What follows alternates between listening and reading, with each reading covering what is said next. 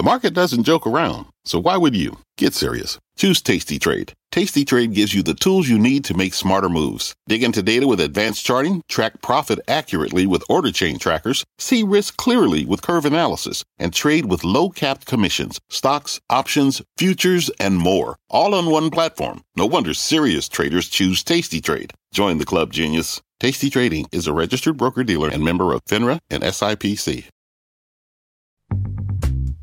Hello, everybody, and welcome to the Keynote by CNBC Events. I'm Meg Terrell, CNBC's senior health and science reporter. On this podcast, we bring you in depth, candid conversations with executives, experts, and thought leaders. Today, you'll hear an interview with Emily Oster.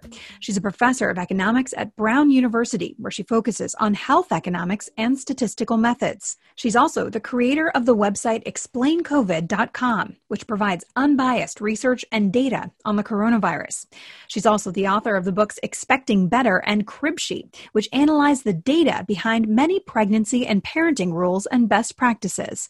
We spoke on July 1st, 2020, as part of CNBC's Healthy Returns, the Path Forward series. Take a listen. I would love for you to start out just to kind of explaining to our audience how you use economics to help people take available information, really make decisions. Just kind of help explain your work. Yeah, so I really think of economics as kind of a science of decision making um, and of sort of thinking about what our question is, and then thinking about how we can bring data to those to those questions, and we trade costs and benefits. But we also need to think about what can we really learn from pieces of data. So my work in economics has those two pieces.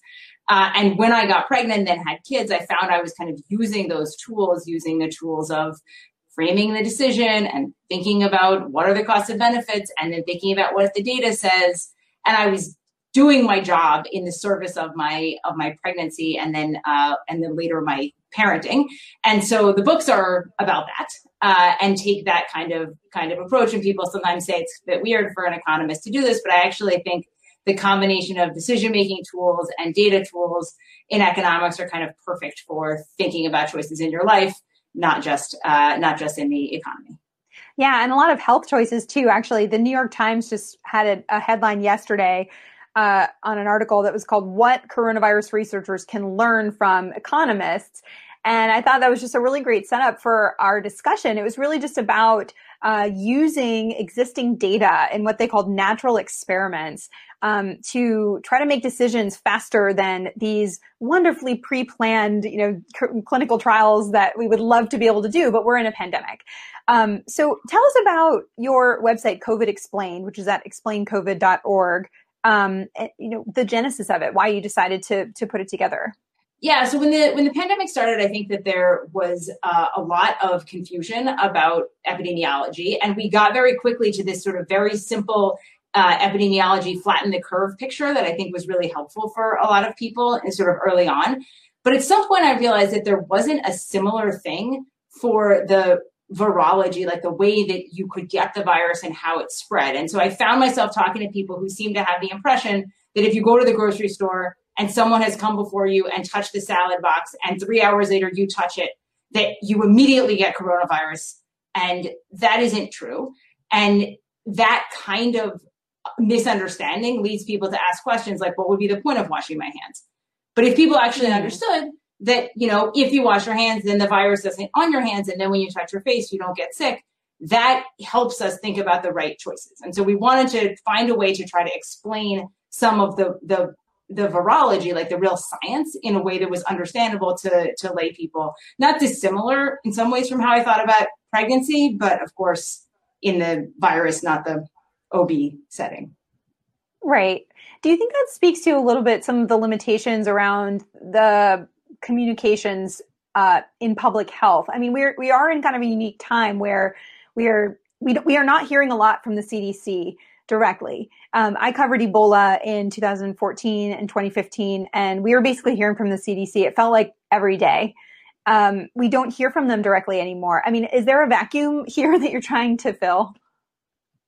There's a huge vacuum. And I think part of it is there's a tremendous number of very smart people working on the details of the virus and trying to make progress, but they're not always the people who are the best at explaining the what is happening with the virus to a general public. And I think that was the piece that we kind of saw missing. And that's the piece I would have typically thought something like the CDC would fill in on. But as you say, that that we've really seen an like an incredible fall down uh, on uh, what I think is their responsibility. They have not. Uh, they have not done that. They have put out some guidance for daily life, which in some ways I think kind of jives with what you help uh, people think through on COVID explained. You know, if you plan to go visit grandparents, here's what you should think about in making those decisions. Um, but you know, there's not information for everything, and sometimes things are opening up, uh, which people take to mean it's safe to do this, but it actually might not. And, and so that brings me to want to ask you about daycares. I mean, these are opening up, um, but you know, my husband and I haven't sent our son back to daycare yet. Um, and you're collecting some data on this. So tell us about that project. Yeah. So, um, so I had hoped that, and I keep hoping that there will be some official information that comes out, could be from the CDC, could be from states or municipalities about what has gone on inside daycares that have been open. So one thing people sort of may not necessarily know, although if you think about it, it has to be true, is that a lot of daycares, even in heavily affected areas, have been open during the pandemic for to serve kids of essential workers, for example. So that's a real source of information that I think many parents would find compelling or helpful in making their own choices about whether they should send their kids to, to childcare. Uh, but that data has not been released. There hasn't been a lot of information about that. And at some point, I sort of like lost it. And I basically uh, was like, I'm just going to do something here. And, uh, and so we have a, a survey, and I just want to be clear the survey is a Google form uh, that I circulated on Twitter and through some networks of, of daycares and had daycares report we were open, this is how many people we served, this is how many staff we had, um, and you know, this is how many COVID cases we have. And as an academic, it makes me a little like cringy because this isn't the best data that we would want.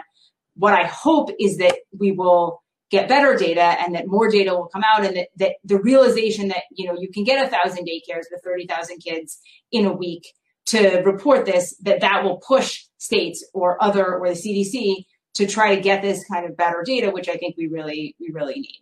Yeah, absolutely. Um, what have you seen so far from the data and can you draw any conclusions from it? Yeah, so what we see is in the data that we have, which is actually, I think, pretty consistent with much of the other information that we could put together from different sources, um, is that the, the rates of COVID in these daycares are quite low. Um, they're particularly low for kids. Uh, they're higher for, for providers than for, for children. Um, and they're not very dissimilar from what you would see in the general population for providers. So if we sort of look a little bit at like what share of the people living in these areas are having COVID and what share of the daycare teachers are having it, those numbers are are not uh, are not dissimilar. Um, I think the other thing that we've been looking at a little bit that you can see a little in the data is that a lot of the cases are isolated. So you'll see a few cases, um, but not like everyone in the daycare being affected.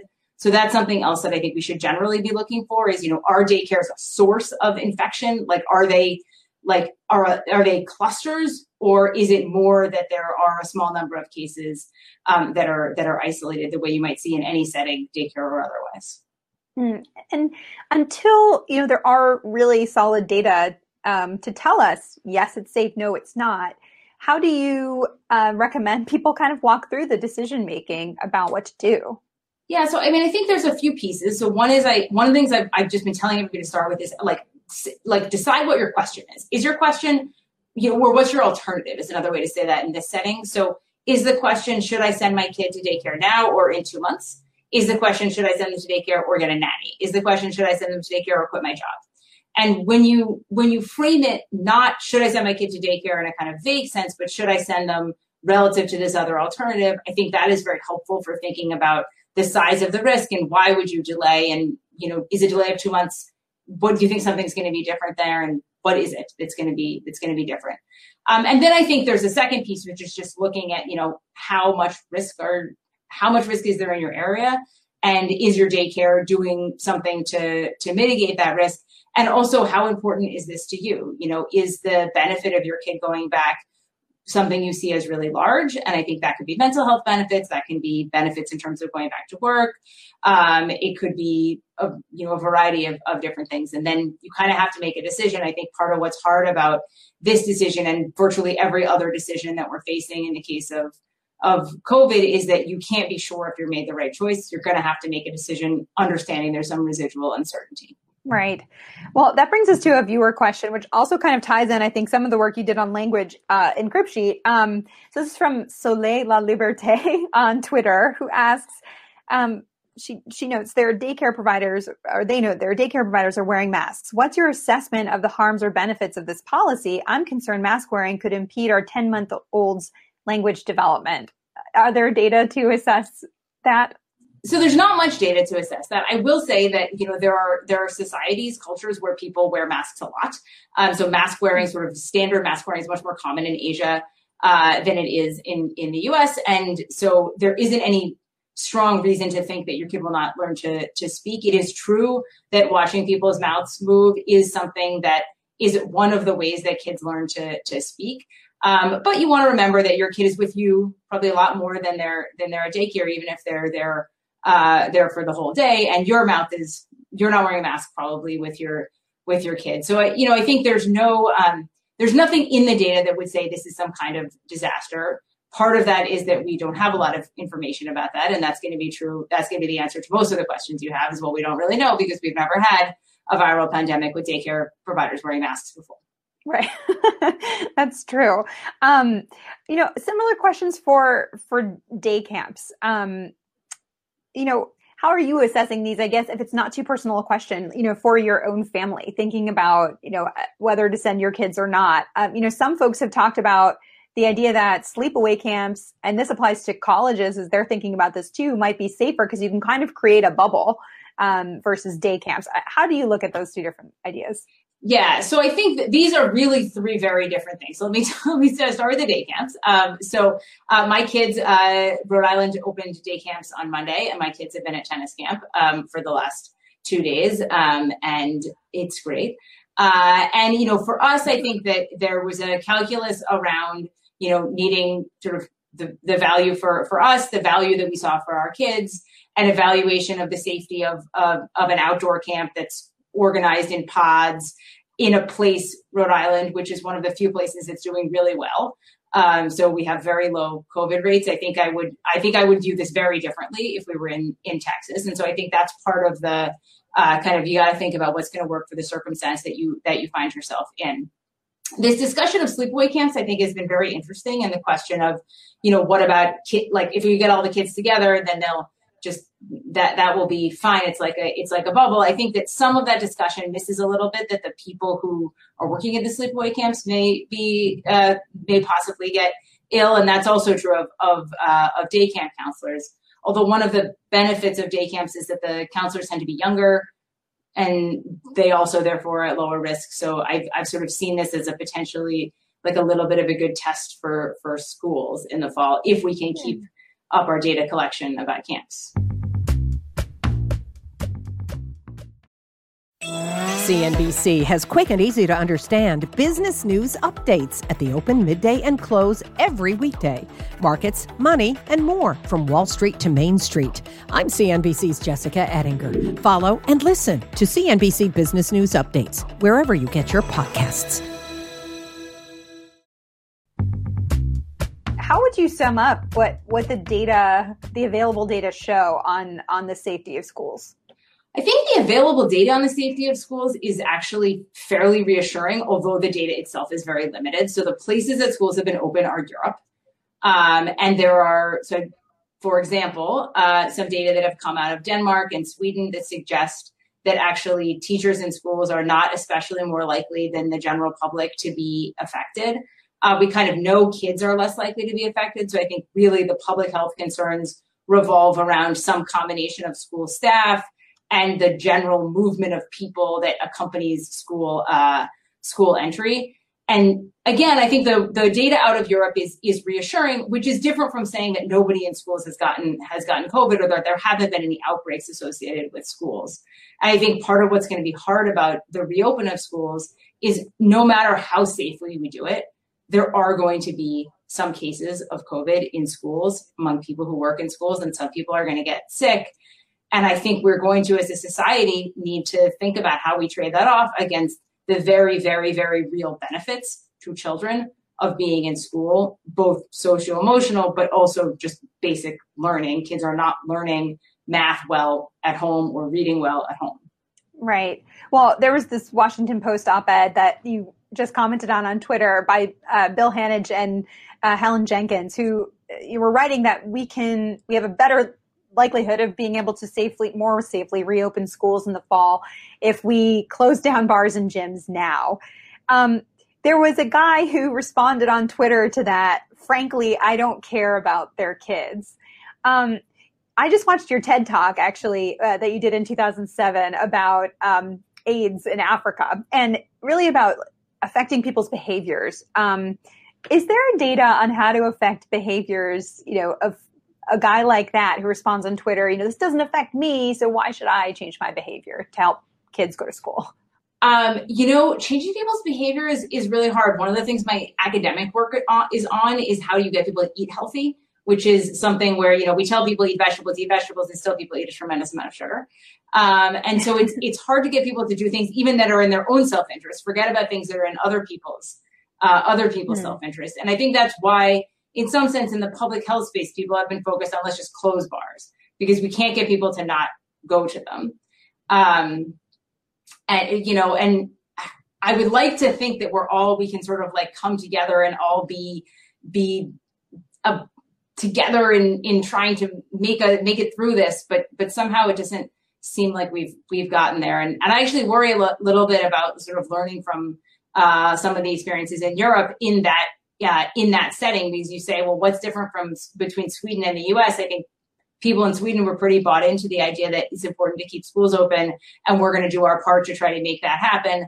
I'm not sure we're going to get the same kind of uh, the same kind of uh, uh help from from non parents in in the U.S. Hmm. Well, I wonder also. I mean, how does that idea apply to mask wearing? Um, does it mean that there needs to be a, a, national mandate? You know, does it need to be illegal not to wear a mask in public in order to enforce that if, if folks can't be motivated to do it, uh, you know, otherwise? I mean, I, I, I think it's very, the U.S. is not built on telling people what to do. Um, and I, I think it's going to, I, worry that messages like, if you don't wear a mask, we're going to arrest you or, you know, punish you in some way is just going to lead people to, to less want to do it. And so mm-hmm. I, I wish that there was an education related way to explain to people that actually this is about protecting yourself. It's about protecting everyone else. It's about being able to keep, you know, to open the bars. If that's what you, you know, if that's the thing that you want, that this is a behavior that you can do that can help that be, be achieved also. And I, but you know, I'm, I worry the mask thing has become so politicized and it's become something where it's like, you're, you're either a mask wearer or you're not a mask wearer, which is, of course, doesn't really is not right. Um, and I this is this aspect of this has been very frustrating. Watching people fight to not wear a mask in a grocery store, I find puzzling. Yeah.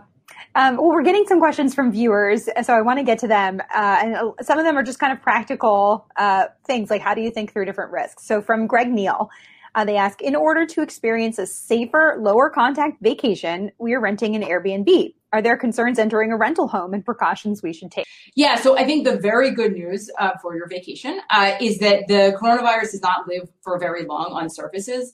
So I think a simple thing would be to say, make sure that it's been, you know, a day since the last people have checked out and that they clean the place. And then I think from there, um, th- this is a very good, uh, a very good option um, because the the virus does not it doesn't like stick around for days and days the way measles or something uh, or something does. So a sort of good clean cleaning and a day between uh, guests and uh, and you're you're you should not get sick from your Airbnb.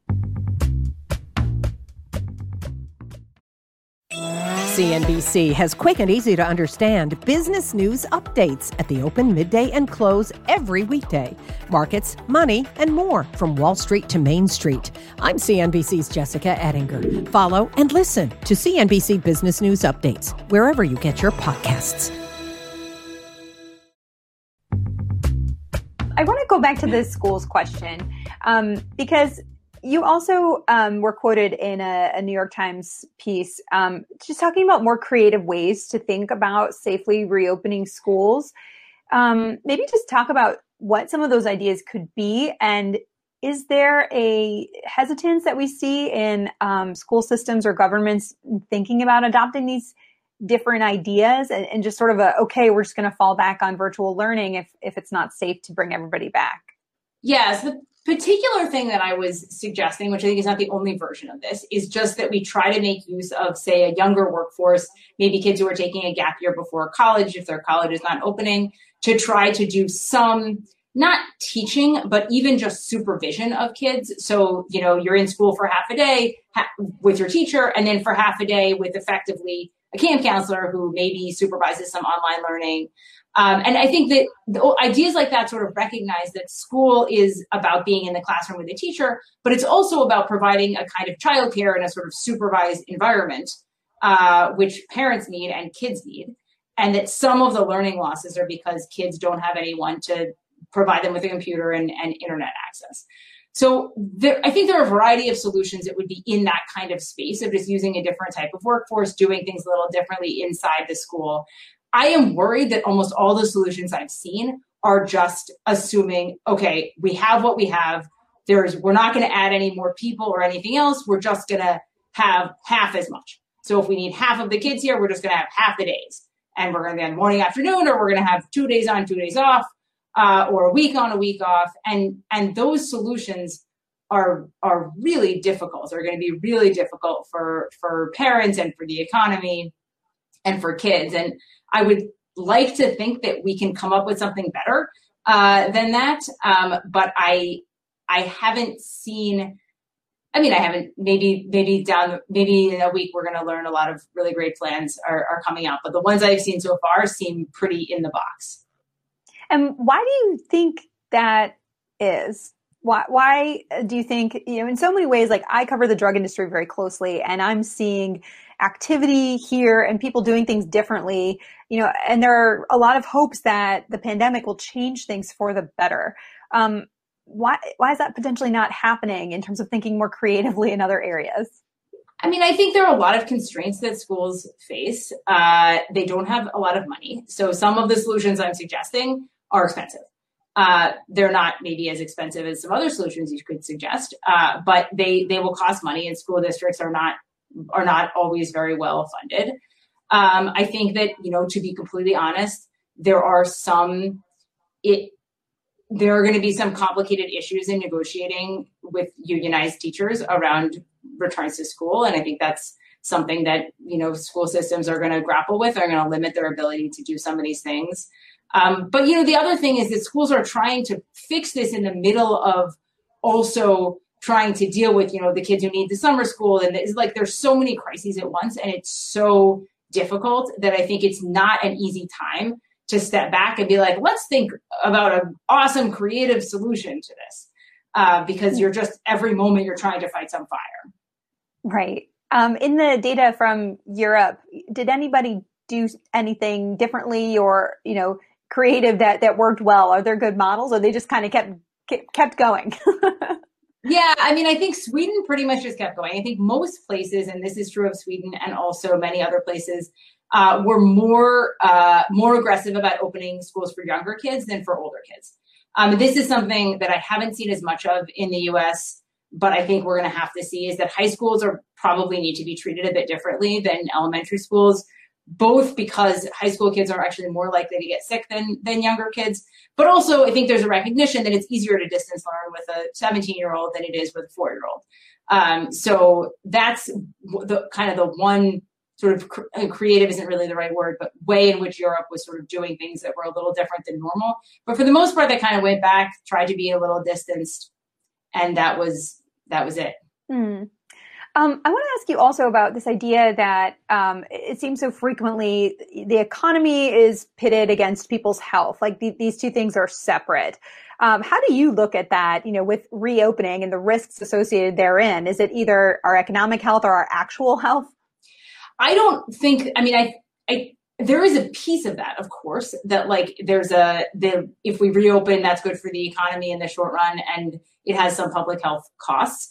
But I think that there are very real public health costs of like the long term, uh, very real long term public health costs of these particularly things like kids not being in school, not learning as much, making them less likely to go to college and you know complete high school and they will earn less later. And we know that that puts them at higher risk for later health problems. Putting aside even the like immediate issues of of mental health that we're having and the fact that kids are not always getting enough to eat right? So the school lunch program feeds like 40 million kids a year and a lot of those kids are hungry because there's no school lunch program. So you know we, we need to kind of think about a balance. I don't think it's right to say that there's a bunch of people who are like open the economy because who cares about health? And then a bunch of people who are like health at all costs. I mean these things are intricately related. Absolutely. Well I, we're just about out of time but um, if you want to leave folks with sort of one message um, what what is it Oh my gosh. I guess I would say that understanding is the key to moving forward, which is like a sort of pat thing to say. But I, I do feel like if people had even a little bit of a better sense of of kind of what is what is the way that the virus works, that we might be able to come a little bit better on sort of how we can um, how we can reopen safely. That was Emily Oster, professor of economics at Brown University and creator of the website explaincovid.com. She and I spoke on July 1st, 2020, as part of CNBC's Healthy Returns, the Path Forward series. The keynote is produced by the CNBC events team. For information on upcoming virtual events and how you can participate, please visit cnbcevents.com. I'm Meg Terrell. Take care, and thanks for listening.